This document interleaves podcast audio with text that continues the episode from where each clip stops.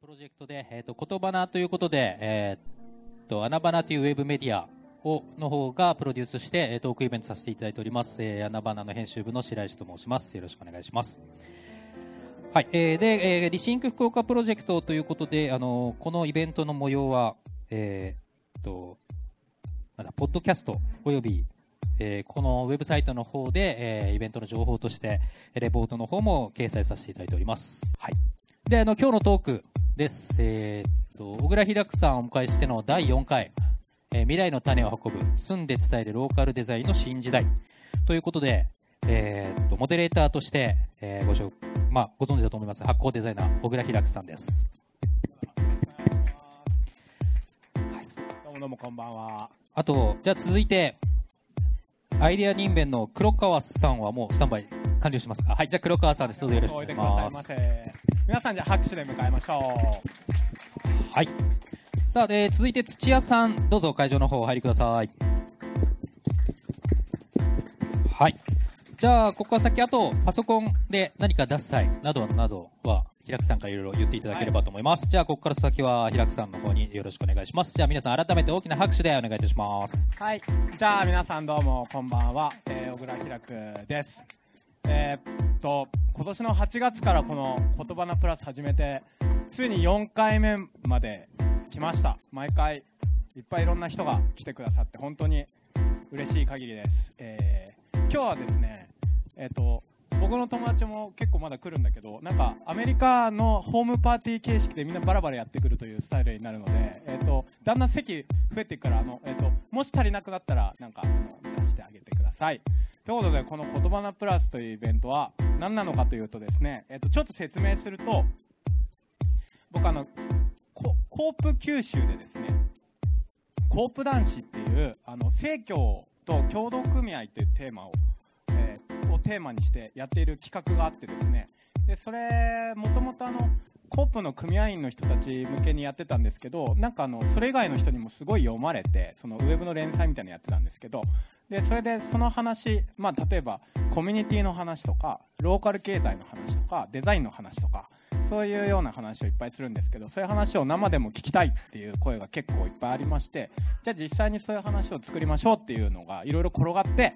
この穴場なさんウェブであとリシンクブックスさんと一緒にできることになってやっているイベントです。なんであの全5回それぞれ毎回切り口違うんですけれども共通してるテーマは、まあ、自分が未来の種になるっていう僕が、まあ、言い出しっぺで言ったことなんですけれどもあの要は未来はどうなるんだろうとか、えーと、僕たちはこれからどうしたらいいんだろうみたいななんか要は自分の外側で大きなものが変わっていてどうやってそれをキャッチアップするかってことを僕たちいつも考えちゃうんだけどいやそうではなくて自分が未来そのものになるんだと。自分たちが自分たちの抱えてるテーマをどうやって解決していくのかとかどうやって力を合わせて生きていくのかっていうことを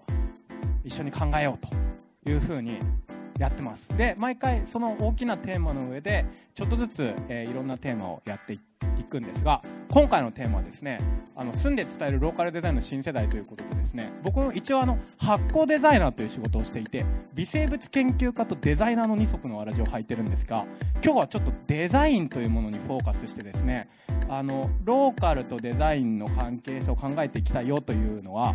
えずっと僕やってることなんですけど78年ぐらい。最近だいぶね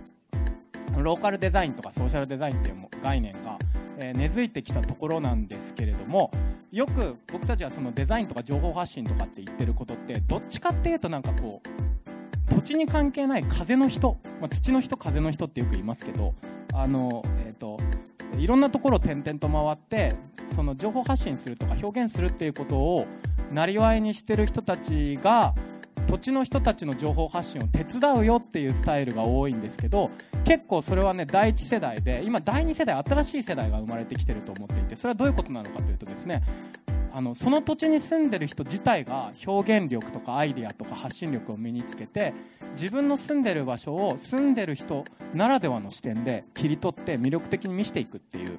世代が始まってるなというふうに思っているんですね。で今日お迎えするゲストのお二人はまさにそれの、えー代表例というか、まあ、僕のゆあの2人とも友人でもあるんですけれどもまさにこういうことなんだ新しいその発信の方法はっていうことを体現されている2人なので今日はこの2人の話を徹底的に引き出しつつ自分の住んでる場所をどうやったら魅力的に伝えられるんだろう自分の足元をどうやっていい感じで見つめられるんだろうっていうお話をしていきたいと思ってます。よろしくお願いします。あのえっとですね僕のイベントはですねことあるごとにみんな拍手をしなきゃいけないっていうスタイルでできていてちょっとなんか拍手とかなんかちょっと恥ずかしくてなんかちょっといまいち力が入りきらない拍手みたいなのが聞こえるとなんとなくこう聞いてる側も見てる出てる側もこう微妙な気持ちになってくるのでちょっと拍手の練習してもいいですかね。ちょあの力強くこう拍手をするとですね無条件に気持ちが盛り上がりますのでちょっとやってみましょう。じゃ僕321拍手って言ったら拍手してみましょう。OK ですか？じゃみんなであのあらん限りの力を振り絞って拍手をしてみる。OK でしょうか？321拍手。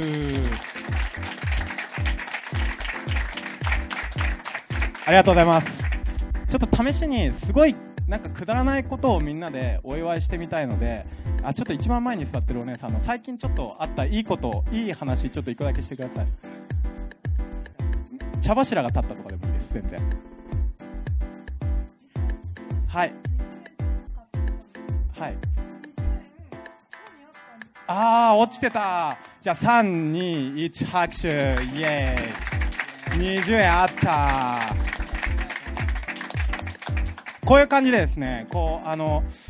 どんなささやかなトピックスでもこうセレブレーションすることでなんかとてもとてつもないミラクルが起こっているんじゃないかっていう錯覚作用を、えー利用してですね楽しいイベントを作り上げていきたいと思います。それでは、えー今日のあ錯覚じゃないね。あのミラクルに日々のミラクルに感謝しながら進めていきたいと思います。それではあの今日のゲストを、えーご紹介します。えーっとじゃあ今日はね沖縄の近場から行こう沖縄の読谷村から来た、えーアイデア事務所アイデア人弁あのデザイン事務所のアイデア人弁の黒川さんじゃあ拍手でよろしくお願いします。そして、えー山梨から、フロム山梨、えー僕のホームでもあるんですけれども、えっ、と、ビークデザインの土屋さんです。土屋です。よろしくお願いします。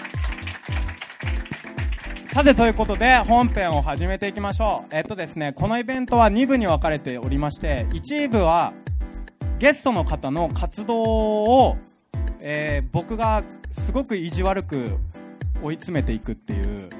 前半でそれが1時間ぐらいでちょっと一回休憩して後半は会場にいるみんなとちょっとコールレスポンスしながらですね、えー論点を掘り下げていく2部ということでまずは第1部前半戦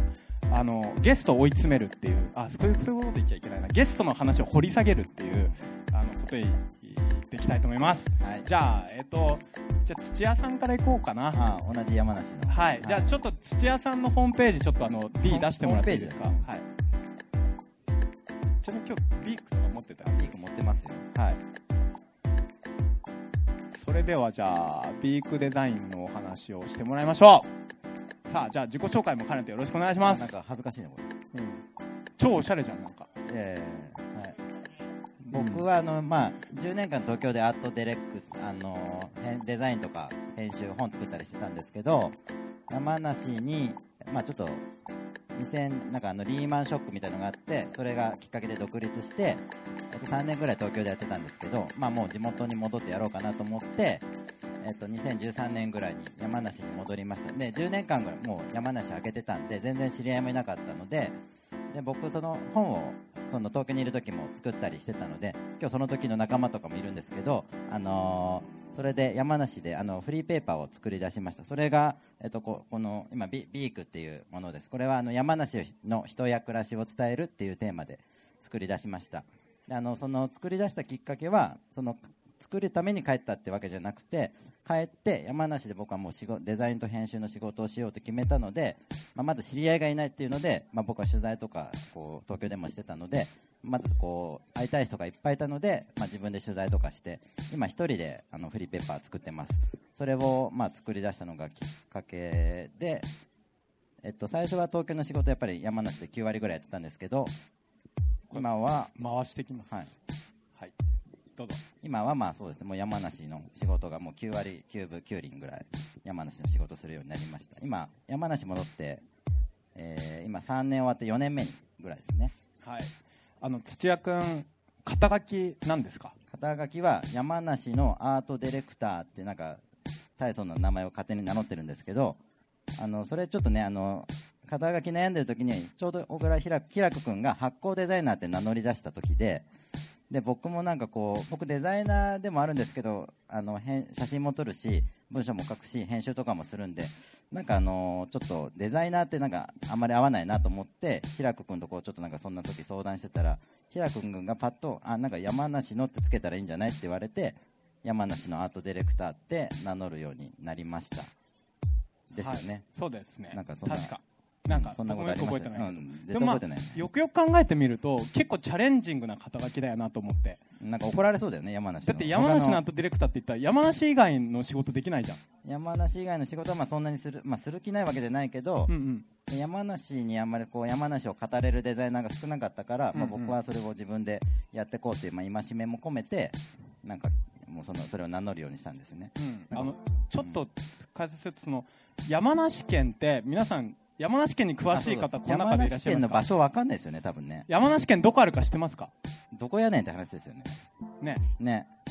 地中海沿岸とか。うんそんなことない。そううん、ちょっとニースニースの方はい、うん。あの一応東京の横なんだけど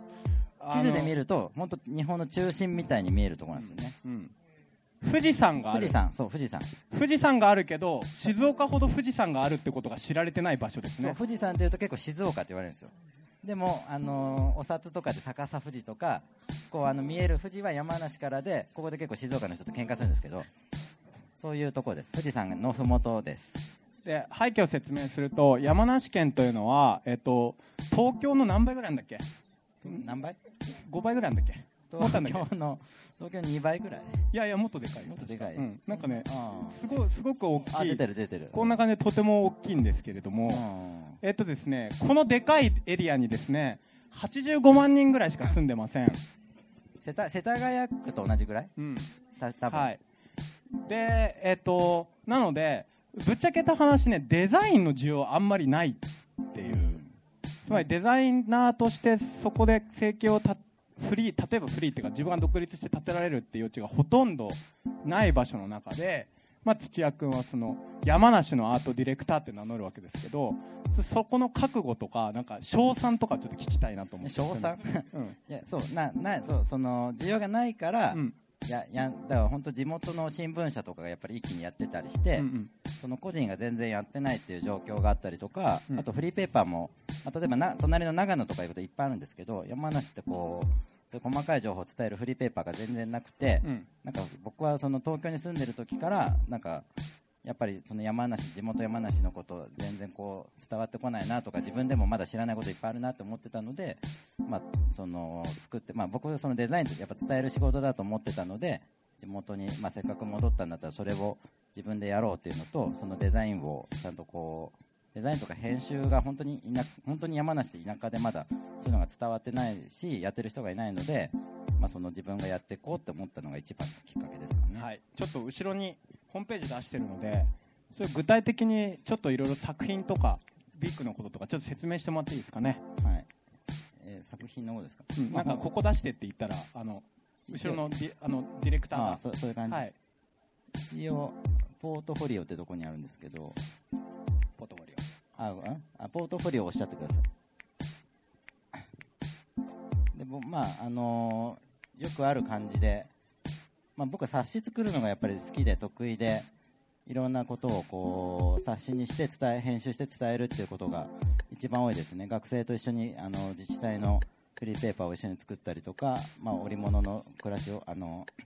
富士吉田っていう富士山のふもとがーこのロロルロルームルームっていうのを出してください、この赤いやつ出してください。でこれですはい富士山のふもとが織物の産地なので、まあ、それをこう伝えるっていうのをあの、まあ、これも僕一人で写真撮って文章を書いてやってるんですけど、まあ、そういったことを主にやってますね。ちょ聞くとさえっ、とまずこれって儲かるの？土屋君。もう儲かるの？えこれはギャラが出る仕事なの？あこれギャラ出ますよちゃんと。これどこギャラ出してるのこれ？これは県県と一緒にやります。県の県のその担当の方がやっぱりビークを見てくれて、うん。えっと、ビークみたいにこの織物のことをこうまとめてじゃあもうまかあの作ってほしい冊子にして作ってほしいって言われてあの作ったんですけどもう僕の仕事は9割9分ビークを見た人とかビークで取材した人とかビークで関わった人が全てですでビーク自体は僕がもう実費でや勝手にやってるのであのお金めちゃめちゃ持ち、まあ、普通に印刷費とか自分で出して広告も入れないで作ってるんですけど、まあ、それがあのまあ広まって、まあ、町の方が声かけてくれたりとか行政と一緒に作ったりとかそういうまあきっかけになってるって感じですね。じゃあなんかこう構造仕事の構造として見ると全部自前で手弁当で作っている地域のフリーペーパーがなんて言うんだろう。な営業ツールになってそうですね。僕の中ではその山梨を伝えるっていうこともあるし、うん。自分の営業媒体にもなるし、まあ、その僕は一つその広告表現っていうのをやっぱこれビークでやってると思ってて、うん。もう自分作っても勝手にばらまいてるんですけどいろんなところに、広告表現って今キーワード出たんだけれども、はい。その土屋君にとって広告表現ってどういうことですか？広告表現ってその、まあ、広く伝えるっていうそのままのことなんですけどそれを僕はその山梨で広告をやってる会社っていうのは僕はあんまりないなと思ってて、うんうん。それを、まあ、自分の中で、まあ、こういうのも広告表現の一つだよっていうのを伝えたくて、まあ、その冊子だったり、まあ、アウトプットは何でもいいと思うんですけど、うんうん。それをこう、まあ、地道にやっていこうかなと。思って。広告ってさ 分解すると広く継ぐ伝えるっていうことですよね。そうですね。でということは 土屋君の中では山梨というのは面積はでかいけど伝わり方としては特に広くねえなって思ったってことですね。うん、全然広くねえなと思ってて。それを広げたいなって思った広げたいなと思ってその富士山とかワインとかその分かりやすい温泉とかまあそういうのはちょっと伝わってると思うんですけどまだまだ細かいところとか、うん。まあ、全然伝わってないなと思うので、うん。まあ、それを、まあ、ピークだったり、まあ、その自分の仕事の中で伝えられる広告表現としてやっていければいいなっていうのもちょっとここあのうん根底にあって、だからなんか僕らが広告ってことを考えた時にすごくその商業的というか産業に埋め込まれてるように思っちゃうけどそれとは違う文脈で広告ってことを考えたってことなのかなそうそうですねそれに近いですね、うんそのポスター作るとかプロモーションっていう、まあ、それもあるんですけど、もうちょっと広い意味でうんうん。山梨を伝えるっていうのが、まあ、仕事だったりライフワークだったりそれが全てつながって広告表現になっていけばいいのかなっていう思ってます、ね。なるほど。だから広告っていう概念をある程度その領域拡張して捉えてるってことなんだよねうん、僕広告もちょっとやってたけど広告業界にはいていたことはないと思ってて、うん。でも広告は好きだし、うん。その今までの東京とかにいた時に広告は見てたんですけど、うん。そのそれをそのまま田舎じゃできないのでうん。それをちょっとまあ一回そのまあ分解じゃないですけど自分の中でしてそれをこうアウトプット自分の中でまあしていければいいのかなと思ってそのいわゆる広告表現を田舎ではできないっていうのはどういうことなんですか？田舎で例えばそういう大きなプロモーション予算とかつけたのが僕みたいな個人に来るってことはあんまりないので、うんあとそのクライアントそのビークはもう僕僕がクライアントで山自分がクライアントだと思って、うんうん。で山梨を 伝えるっていう、うん。っていうななんて言うんでしょう。自分クライアントのクライアントワークというかもうライフワークに近くてそれが一つ広告になってもいいんじゃないかなって。うんうん。ち ちなみにあのー えっとデザイン業界の構造をい一応そのせ専門以外の人に話すとあのデザイン業界っていうのはクライアントという人がいいるんです。でそのクライアントっていうのは要は、えっと、仕事を依頼する人ですね。例えば、えっとまあ、明太子の会社があって明太子作ったんだけど、えー商品を作ったっていうことが誰も知らないから、えーこういう商品できたよっていうことを例えばじゃあ駅の駅張り広告で知らせましょうというふうになった時にじゃあそれをいい感じの写真とキャッチコピーで作ってよっていうのがクライアントでじゃあ分かりました写真撮って作りますっていうのが、まあ、デザイナーなんですけれどもだからある意味で言うとそのデザイナーっていうのは、えっと、い悪い意地悪な言い方すると主体性がないんだよね。クライアントの意思を、えーそのまま、えっと、いい感じでこう表現として変形してそれを代弁してあげるっていうのが今までのオーソドックスな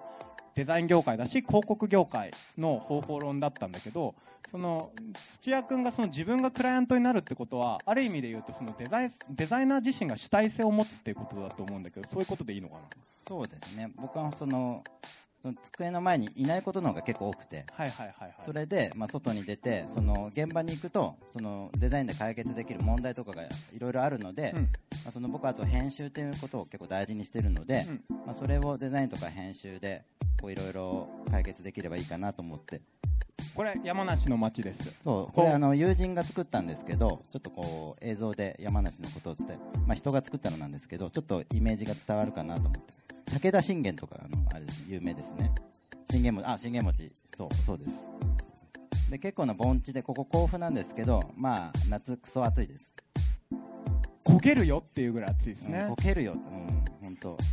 最近めちゃめちゃ暑いんですよね。日本に何県かしかない海がない県ですね。うんで山にやっぱ囲まれてても昔からちょっと閉鎖的でであの商人の町だったんですけど昔は。で割とそのよそ者をこう嫌う文化もやっぱり未だにあってなので外から来る人やっぱり僕こう地域に馴染むのって時間かかると思ってて僕はまあ今まだ4年なんですけど56年かけて、まあ、その地域に馴染んでいければいいなと思って、まあ、本当編集ライフワークとしていろんなとこに行って伝えるっていう仕事、まあ、これ人の作品でやってるんですけど。僕引っ越して1年半だけど全然馴染んでないな。で平君そもそも家にいないよね。あんまり。そうだね。なんかよくどっか行ってるもんね、うん、山梨に引っ越したくせに山梨にいない人って思われてるよね。うんそうそうそうそう、はい、こんな場所ですね。こんな場所です。なんかあのじゃあちょっと、えっと、次黒川さんの話も聞きに行きたいところなんだけどちょっとその一歩手前でえっとまあその土屋君はもともとデザイナーから出発してるんだけど写真も撮ればはい。へ編集して文章も書くじゃない？はい。だから一人何役も企画もやってさ。そうですね。一人完結しちゃうことも多いんですけど、うん。まあ、でも分分業もしてますけどね。それを、まあ、やってるのは基本的にあの分業する予算がないって話だと思うんだけどうん。なんかどうやったらそういう一人何役もこなせるようになるのかなっていうのをちょっと素朴に聞きたいんだけど。僕はそのデザイナーになったきっかけがその雑誌を作りたいってただそれだけででその雑誌の時作りたいって時に編集っていうなんか仕事があるの分かんなくてうんうん。いきなりまあデザイン業界に飛び込んじゃったわけですよ、うん。でそれでやの雑誌とか作り始めたらあなんか写真も撮るしあなんか文章も書かせてくれるっていう。でデザインもなんか、まあ、デザイン会社とかもちゃんと入ってやったりもしてるんですけどなんかあいろいろできてもいいなと思ってそのデザインパソコンに向かうデザインだけじゃなくて外に出ていろんな方と話コミュニケーションするのも、まあ、よくコミュニティデザインデザインとか今今多分言ってると思うんですけどそういったこともその特に田舎に引っ越してきてその僕のデザインとか編集でやっていくにはそういったことが大事だな大事だなと思ったのでまあそうですね。なんかさそのグラフィックを扱うこととその文字情報、まあ、うん。文脈を扱うことって使ってる脳みそ全然違うじゃないですか。うんだから結構たまに疲れるんですよね脳みそ違うから、あ本当に？どうん、切り替えみたいなのが必要な時やっぱあるあるんですよ。うやって切り替えるんですか？でもうーんそんなにでも気にしないのかな、気にせずだ僕が自体がデザイナーってあんまり思ってないとまあデザイナーですけどうん。そんなにもうバリバリグラフィックデザイナーとか思ってないから、なんかできるのかな。うんうん、なんかその広く伝えるっていう大目標があるからうん、そこにたどり着ければそのデザインっていうのはもう手段でしかないと思ってて、うんそのデザインということができてるその手段を用いてそういう表現をしているっていうで写真も撮ったり文章を書いたりするのも手段の一つで、うん。それを一つ一つ選んでるっていう感じですかね、でさらに大きなモチベーションとして山梨のことをもっと伝えたいっていう主体的なモチベーションがそうそうあると他にあんまりいないから、うん。まあちょちょっとややややろうかなっていう感じそれが結果的に巡り巡って仕事になってるって巡り巡って今日なんか福岡に来てるってことですよね。はい。はい。そんな土屋君です。あの福岡は初めてですか？福岡初めてなんですよ。あの今日広島にここに来るついでについでって言ったらあれなんですけど広島経由で福岡来て、まあこう海海渡ったり今日してで電車で来てめちゃめちゃ都会ですね。うん。っていうっていう印象です。甲府の10倍ぐらい高いだよね。いや後半100倍とかもう都会ですよ。ね、はい。こんなに人いないよ。じゃあちょっと終わったら二次会で美味しいもの食べよう。ん。いやもう中洲とかすごいなはい。じゃあそんな土屋君です。拍手、イェイいらっしゃいさあそれでは次黒川さんいきましょうじゃあ自己紹介も兼ねてどんな仕事をしてるのか聞いていきましょうはい、えー皆さんこんばんは。沖縄でアイデア人弁という事務所をやっております黒川と申します。えー僕らは、えーと夫婦で2人でやってる事務所で、えー今年で10年目になりました。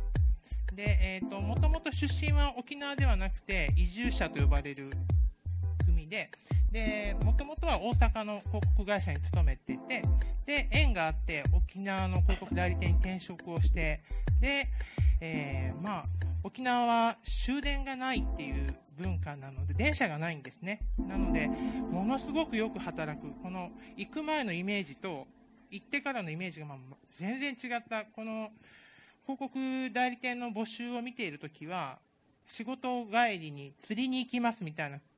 キャッチコピーみたいなことが書いてあって、ああ、そういう生活もできるんだって、こういう仕事しててもこういうのできるんだなと思って、少しそういうことに憧れていったんですけど、もう行ってみれば全然違って、えー地方、大阪の会社では分業が当たり前だったのが、沖縄に行くと一人で何役もやる、営業の人がやってたようなこともやる、この見積もりも取ってくるっていうようなことをするようになりました。まあ、それがきっかけで、今独立もできるようになったんですけど、その地方ならではっていうところら辺の仕事に最初、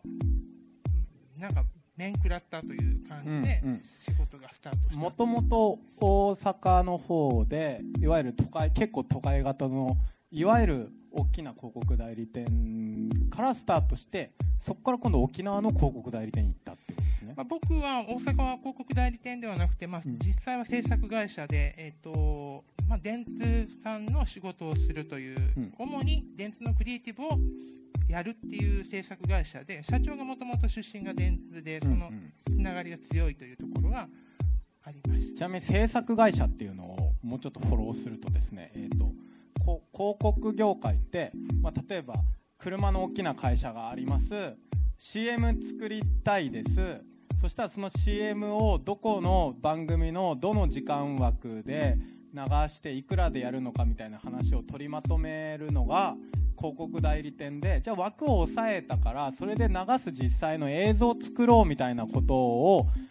えっとその広告代理店内でやることもあるんだけど結構大きな部分は外に出します。外注します。でその外注先に出してその広告代理店のオーダーに従って、えー例えば CM の動画を作って納品するのが制作会社です。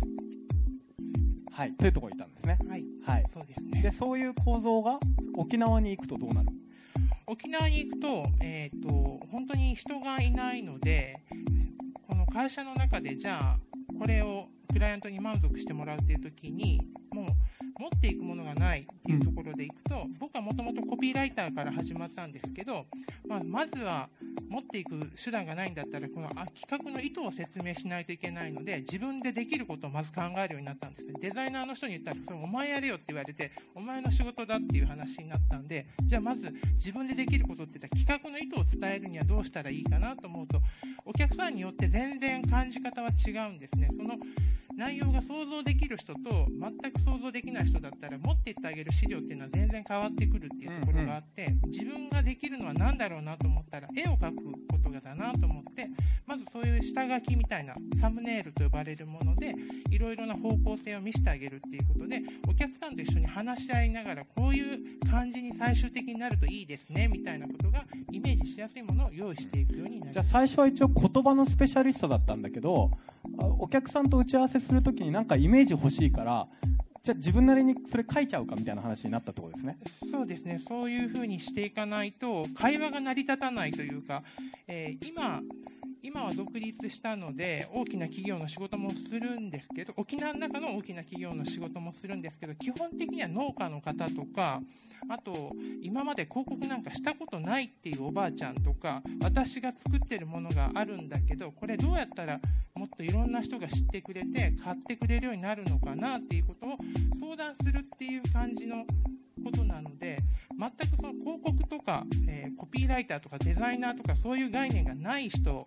が仕事の半分以上。まあ、農家のおばちゃんにコピーライターとデザイナーとプランナーとなんとかアカウントなんとかエグゼクティブなんとかの違い説明しろって言われてもよくわかんないですよね。そうですよね。うん、僕らが全然昆虫に詳しくない人が何々ヘラクレスオオカブトムシと日本なんとかカブトムシとかって言われても大体同じカブトムシだろうって思うのと一緒ですよね。そうです。あのなので、大概の人はもう一番びっくりしたのは、打ち合わせに初めて紹介をされていったおばあさんが、じゃあ今日、どういうの持ってきたのっていう話から始まるんですね。で、今日は、おばあちゃんの作りたいことを聞きに来たんですよって、うんうん。あ、そうなのかって、あんたがもう持ってくるんだと思ってたって、今日、うん打ち合わせの時に。話の内内容もよく分かってないのになんか持ってきてくれると思ってる。そうですね。そこで、いや、まあ僕らこういうふうなことをして仕事をして、順番に詰めていきましょうねっていう話をするっていうところから始まるので、そうするとなんかまずじゃあご飯食べましょうみたいな感じで、まあすごい緩やかな感じうんのことが割と多いです。じゃあちょっと実際に作品見ていきましょうかね。えっ、とどれ見れ仕事っていうのを見ればいいですかね。えっ、とこの下のところのこの仕事ってそうそうですね。はい。えー。これ割と、えっ、と、古いので、えっ、と、すみません、僕らはね、えっ、と、土屋さんみたいにかっこいいホームページがなくて、これタグで自分で作ったホームページで、えっ、と、最初のページにちょっと戻ってもらってもいいですか？例えば、あえっ、と、この下の100年の食卓っていうところ、はい。これは仕事というか、えっ、と、冊子になります。超これでもかってぐらいおばあがパンですね。これ何なんですかこれは？これは、えっ、と、大宜味村。これは、えっ、と、沖縄の北の方にある大宜味村っていう村の、えっ、と、そこにあるえみの店というお店の、えっ、と、恵美子さんという方がいらっしゃって、えっ、と、大宜味村は長寿の村なので、えーとっても100歳に近いおじいさんおばあさんが暮らしてらっしゃって、えそこの暮らしを、えっと残していきたいっていうこの暮らしの記録を残したいっていう相談を最初恵美子さんからいただいてで、えーそれだったら本にして残していきましょうっていうことで、えーこれは仕事というか、まあ、共同的にやったものになります。はい。他ちょっとじゃあ見せてください。何かありますか？下のこのブログのところに飛んでもらう方がいいかな。これね本当にねこの黒川さんの仕事すごくて僕初めてちゃんと見た時にびっくりしたんだけどもうね沖縄から外に出ないっていうまず絶対沖縄で仕事完結してるしなんなら自分が住んでるその大宜味村っていう村のところからほとんど出ないっていう相当ローカルな仕事をしていてじゃあちょっと見ていきましょう。とにかくパ片っ端から見ていこう。これが一番面白いんだはい。これ何ですかこれ？これ最近のあれで、えっ、と、インスタグラムでたまたま写真をお互い見ていた人から、うちの仕事なんかできますかっていう話で、石垣島のパン屋さん。石垣島のパン屋さんからインスタ経由で仕事来た。はい、あの、打ち合わせもごい時代になったね。基本的には打ち合わせもインスタグラムのメッセージでやり取りをするっていうことで、えっと、先週初めて、て。えっと、いや、えっと、清水美智子のライブが沖縄本島であったので、えー石垣島から行きますっていうのでいらっしゃって、初めて会いました。清水美智子のライブの時にちついでに打ち合わせしたそうですね。うんであと基本的にはインスタで済ましてるそうですね。なのででえっ、と、画像の確認がこれ不思議なことに四角になるんですよね。常に。インスタグラムなので。あ確かにね、はい。で、途中まで会話が噛み合わないことがたまにあって、この下の、右下のことがって言っても、お客さんの方、え、何？そんなとこあんの？みたいな話で、いや、送ってますよっていう話を何度もしてて、どうしてこの会話噛み合わないのかなと思ったら、イインンスタグラムって四角でしか映らないんだっていうので、切れてしまって送られていたっていうことがありました。ででも最終的に縦長になってよかったですねそうですね、四角じゃない。このインスタ仕様に合わせて、ね、あのまあまあこうこうこうこういうのこれはねなんか消しゴムのハンコみたいなのありますけどこれははい、これは話をする中で、本当は別のデザインを作ってたんですけど、それは、えっ、と、まあ気に入ったけど、なんかそういう風にやれるんだったら、私たちも消しゴムハンコをやってるので、自分の絵も使うことってできるんですか？っていう話があって。その人たちが消しゴムハンコ好きだったんだそうですね。で、えーだったらどういうのですか？っていうので見せてもらって、そこでまず判断しましょうっていう話をして、もし本当にいけそうだったらそれ使いましょうよっていう話をしたら、送っもう大量に送られてきて、と、あと思いの丈を綴った手紙が、ちょっと捨てられないなっていうぐらいの熱い手紙でやってきて、それはインスタグラムじゃなくて手紙で。手紙で来た。インスタと手紙でやり取りしてる。なんかハイテクなんだかローテクなんだかよくわかんないね。あすごいね。はあ。じゃあちょっと次行きましょう。どんどん行こう。いやこのフォント組とか実は結構うまいよね。あの黒川さんたちね。もうちょっと下行きましょう。じゃあ、もっと下行きましょう。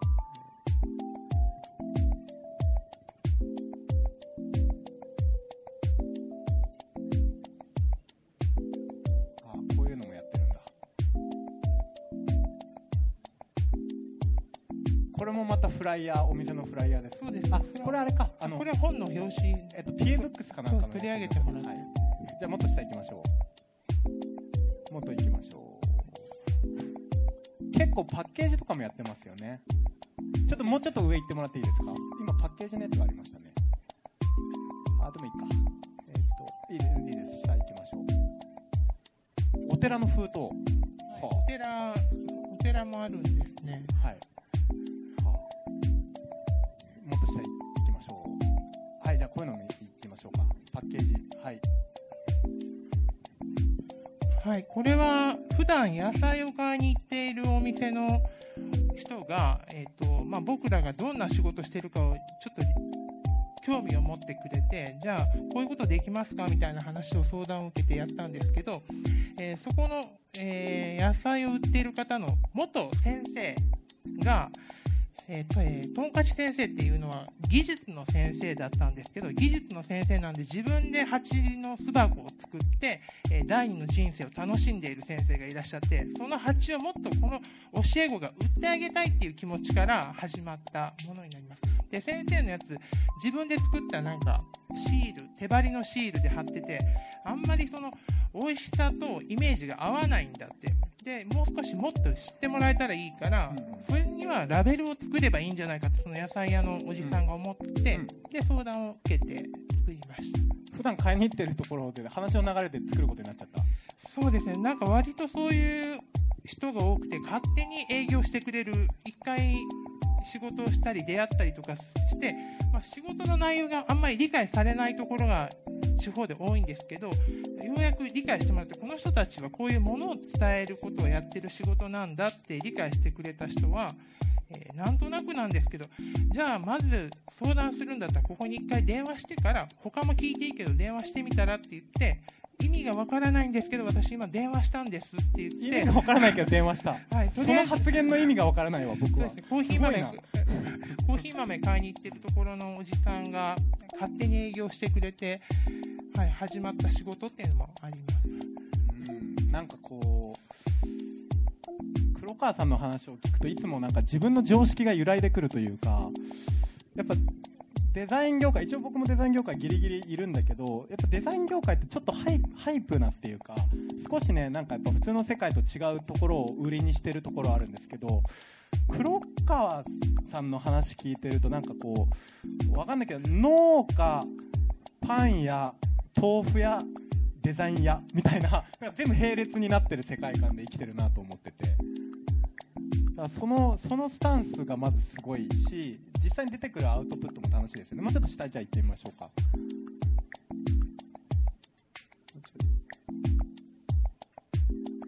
結構最近はよくデザインのポートフォリオの本とかにもよく載ってますよね。これ何ですかこれ？これは、えっ、と、もともと出会ったのは、えっ、と、社会福祉施設に働いているご夫婦がいらっしゃって、で、その夫婦と一緒に、まあ、えっ、と、別の仕事をしてたんですけど、それはパンの袋の仕事をしてたんですけど、えーその人たちが独立をしてですね、えっ、と、自分たちでおにぎり屋を始めるっていうところがあって、で、そのおにぎり屋さんのフライヤー作りというところです。可愛いですねなんかちょうどいいよねなんかこうおしゃれすぎないというかおしゃれなことができないんですね。なんかそすっげえ大層おしゃれなデザイン作っても浮くからね、うん、なんかこう農村のあぜ道をベンツが走っていっても意味はないみたいな。なんかねあのそういう軽トラは軽トラの美学があるみたいなそういう感じありますよね、はい、じゃあじゃあさらに下行きましょう。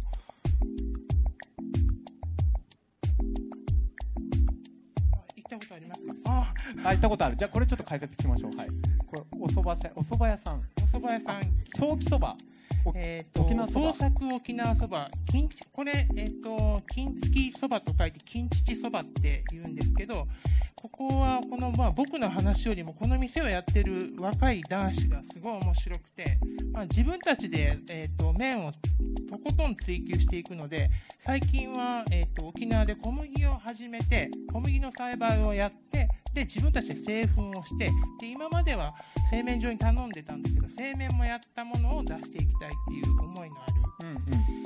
その沖縄を麺で変えたいといううんうん。熱い志を持った沖縄を麺で変えたい。はい。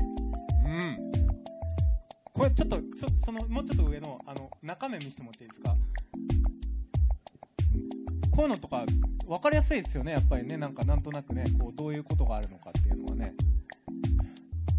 です。これは、あの、お店によって、つけ麺をやるのと、つけ麺じゃないお店があるっていうところでうん、うんまあ、そちょっと紹介をしていこうとしています。はい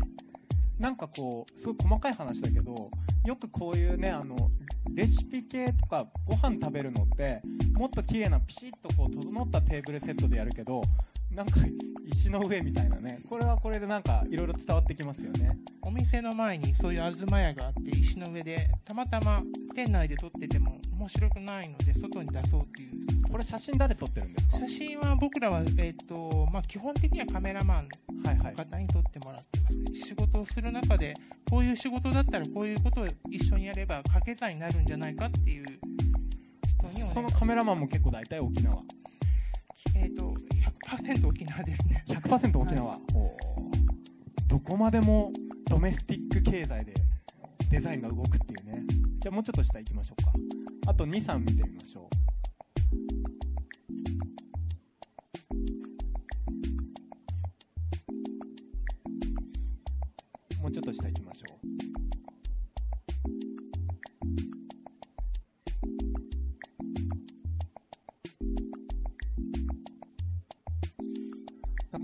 と見ていくだけ。なんとなく沖縄の何かのこう生活感がこう伝わってきそうな感じですね。これ何ですか？このお味噌お味噌屋さん。これは、えっ、と、平久さんが前に来られた時に一緒に行った、はいはい。えっ、と、玉那覇味噌さんですね。えっ、と、沖縄でもお味噌を作っていて、今日も本当に箱デザイナーの方なんであれなんですけど、このお味噌屋さんの、えっ、と、いえー親戚に当たる人がこのお味噌をもっと残していきたいと、このお味噌屋さんなくなりそうになっているので、えー、とそこをなんかもっと盛り上げていきたいということで始められたお味噌屋さんです。もうちょっとだけ見ましょうか。もう少しだけ見たいな。あこれなんですかこれ。このもうちょっと上ここれ。あ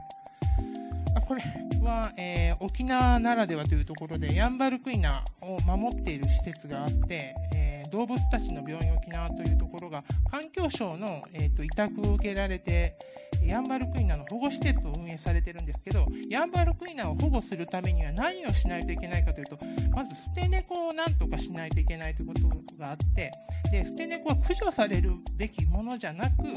あの何の罪もないので彼らはこの猫を里親を探していくプロジェクトをされてるんですね。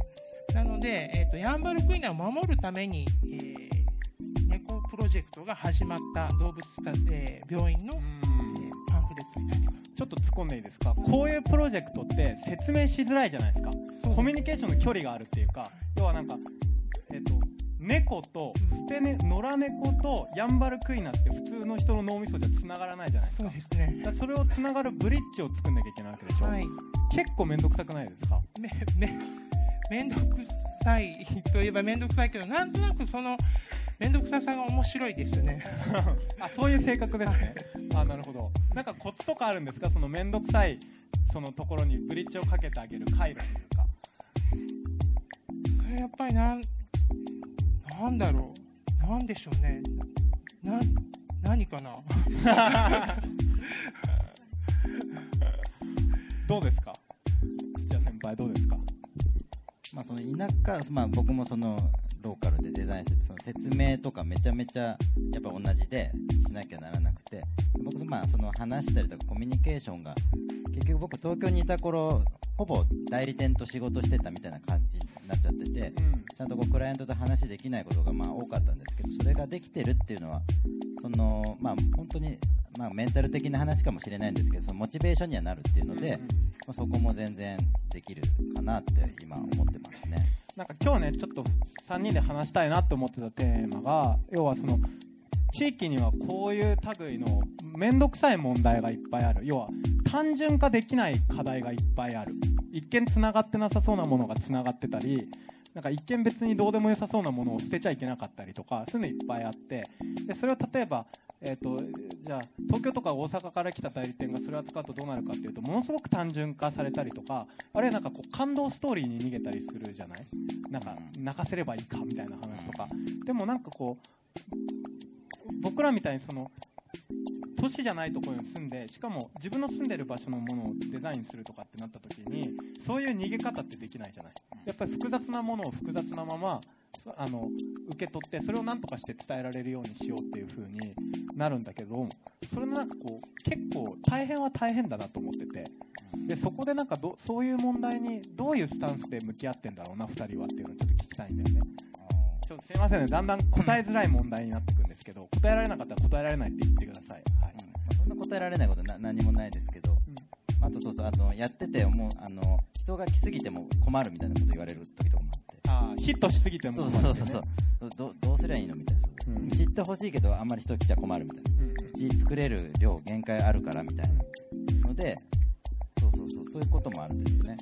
そのポートフォリオの中でなんかこれ面倒くさかったなっていうのありますか？め んちょっとどくめんどくさかった。うん、これ面倒くさかったなみたいな。めんどくさかった。なんだめんどくさい。うーんめんどくさいってすごいですよね。うん。伝え方は面倒くさかった系、めんどくさかった系、えー、うん、ちょっともうもうちょいしたいあります。かなんだろう。そう僕あのかった系そんなにないですけどあのー、なんだろう。うんめんどくさいのはそんなにないないです。まあ、基本全部めんどくすめんどくさい。その話を聞く行為がすごい長くなるとか、なんか寄り合い、なんか急に寄り合いに出るみ、なんかその、え寄り合いに出るってどういうこと？の農家のみんなの、みんなで寄り合いやるから、うん。ちょっと寄り合いにも出てとか、何のために？えなんかもう別にそんなに関係ないんだけど、うん。とにかく寄り合いに出てって言われるとか、うん。まあ、そうそういうことがあるかな。あとはうん。手続きが面倒くさいってことね。うん。ちょっ、とお祭り手伝ってとか結局、なんかで 結局そういうそういう話になってくる。なんか村の消防団みたそいうな、ね、そうそうそうそういうのが多い多い。あ結局そう。であと、まあ、僕イベントとかもその自分のつながりの中でやったりするんですけど、まあ、出てもらった人とかいるんでその出てもらった人のイベントに今度手伝いに行くとか。ーあーなるほどね。その結局僕デザインワークだけじゃなくてそうやってイベントすることでその人が来なかったところにちょっと人を呼ぶとかそういうこともしてるので。それって例えばどんなのあります？この中だと。例えば、えっと、ちょっと上の方で、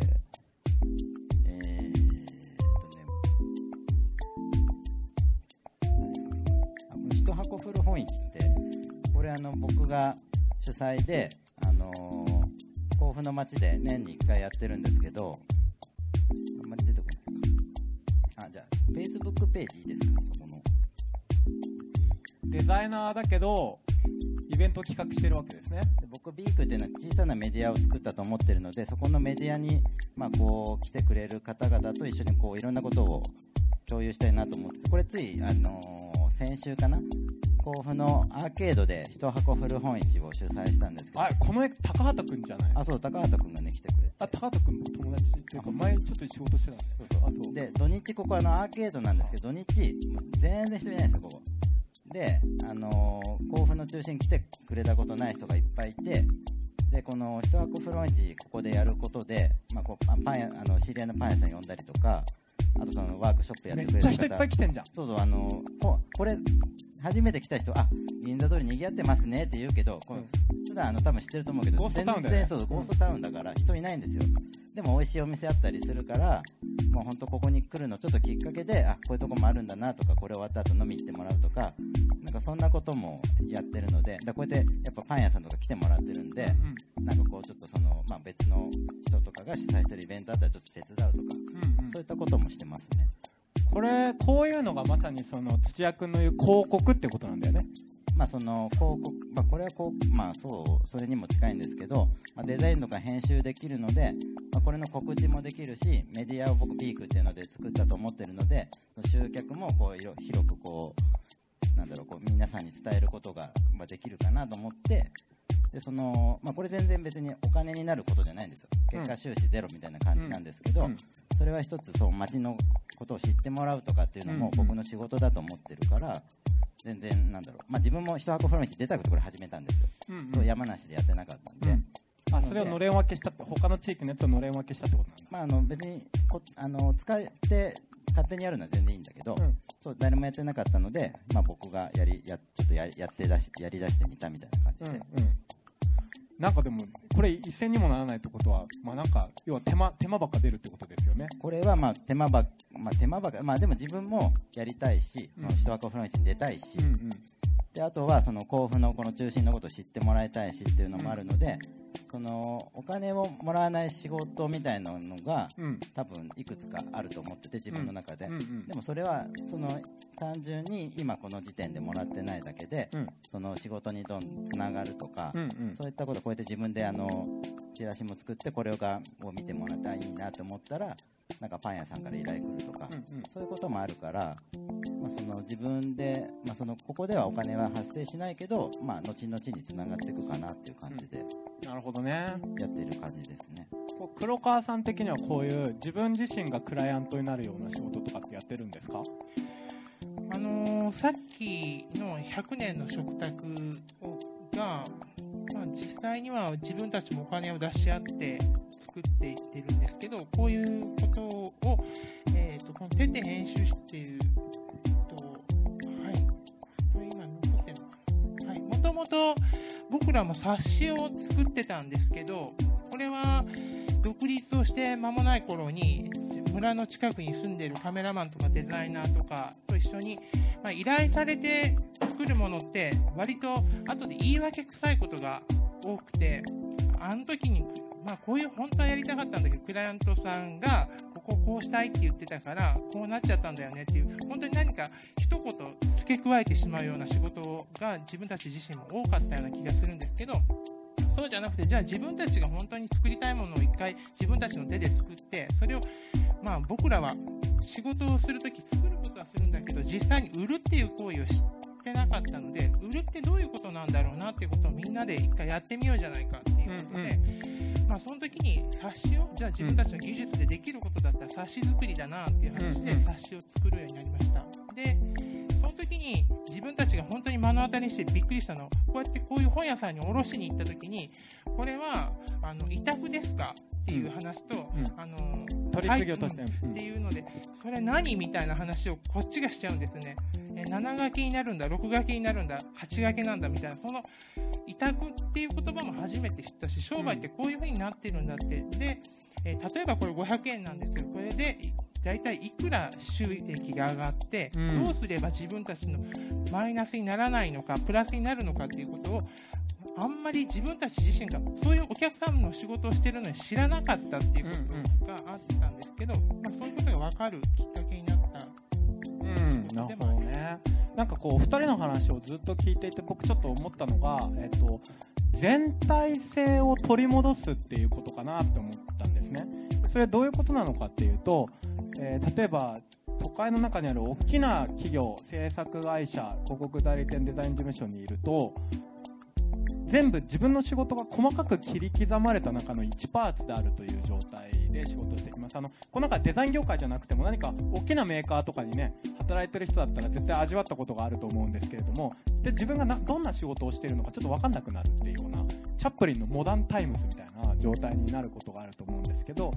あのお二人はまそういうところから出発してなんかこう自分で自分なりのこの仕事の全体性自分は何何をしたくて何のためにどうやって仕事をしていくのか誰のためにやっていくのかっていう自分自身の中でちっちゃな世界がこう完結するっていうことにトライしようしているのかなという風な印象が僕の中ではすごくあってでその時に初めてそのローカルでやるあるいはある限られた地域でやるっていうことに意味が出てくるのかなというふうに思うん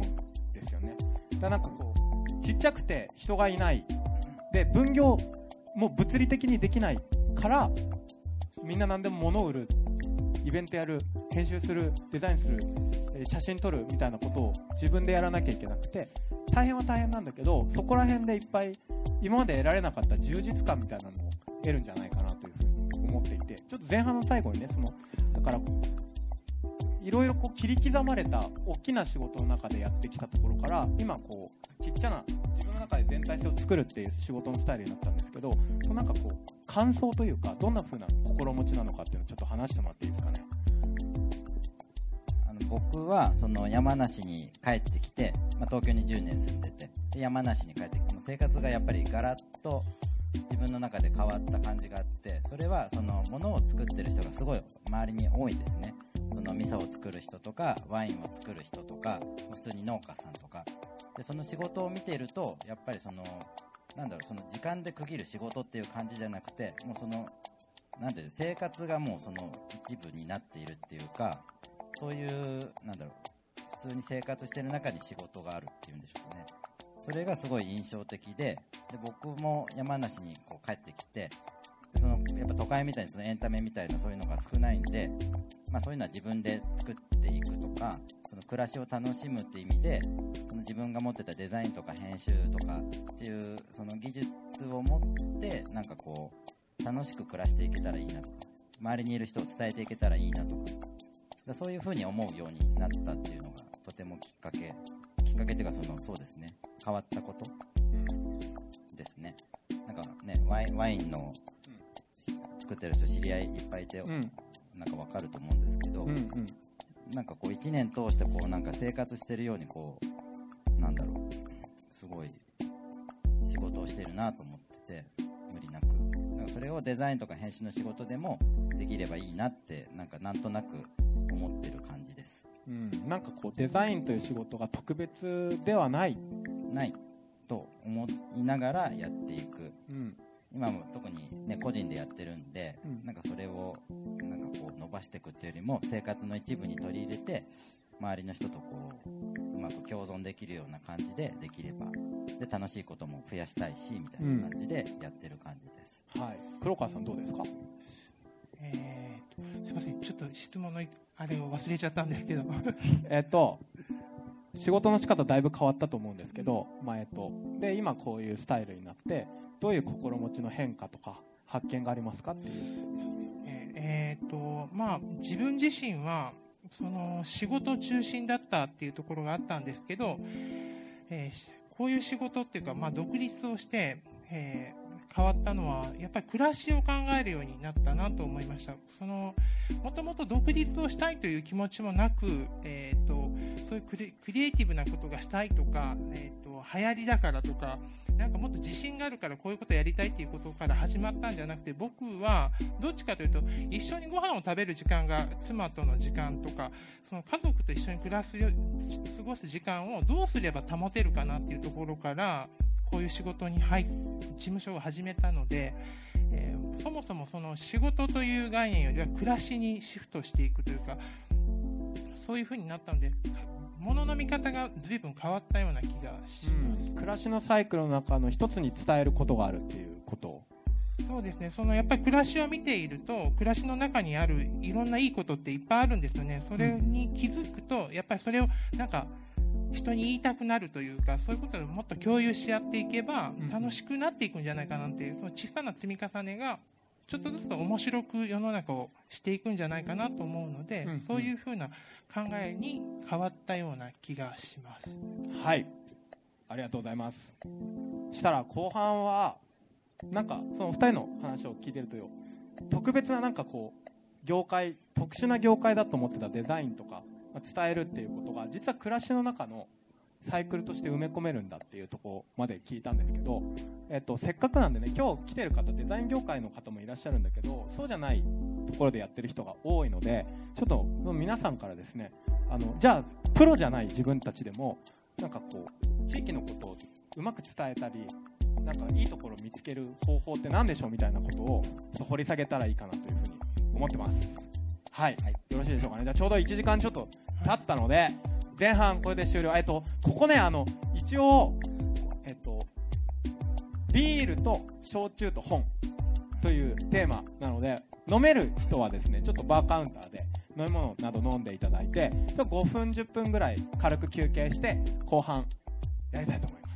す。はいじゃあとりあえず前半みんな拍手しましょう。また Love FM Podcast. ラブ f m のホームページではポッドキャストを配信中スマートフォンやオーディオプレイヤーを使えばいつでもどこでもラブ f m が楽しめますラブ FM.co.jp にアクセスしてくださいね Love FM Podcast.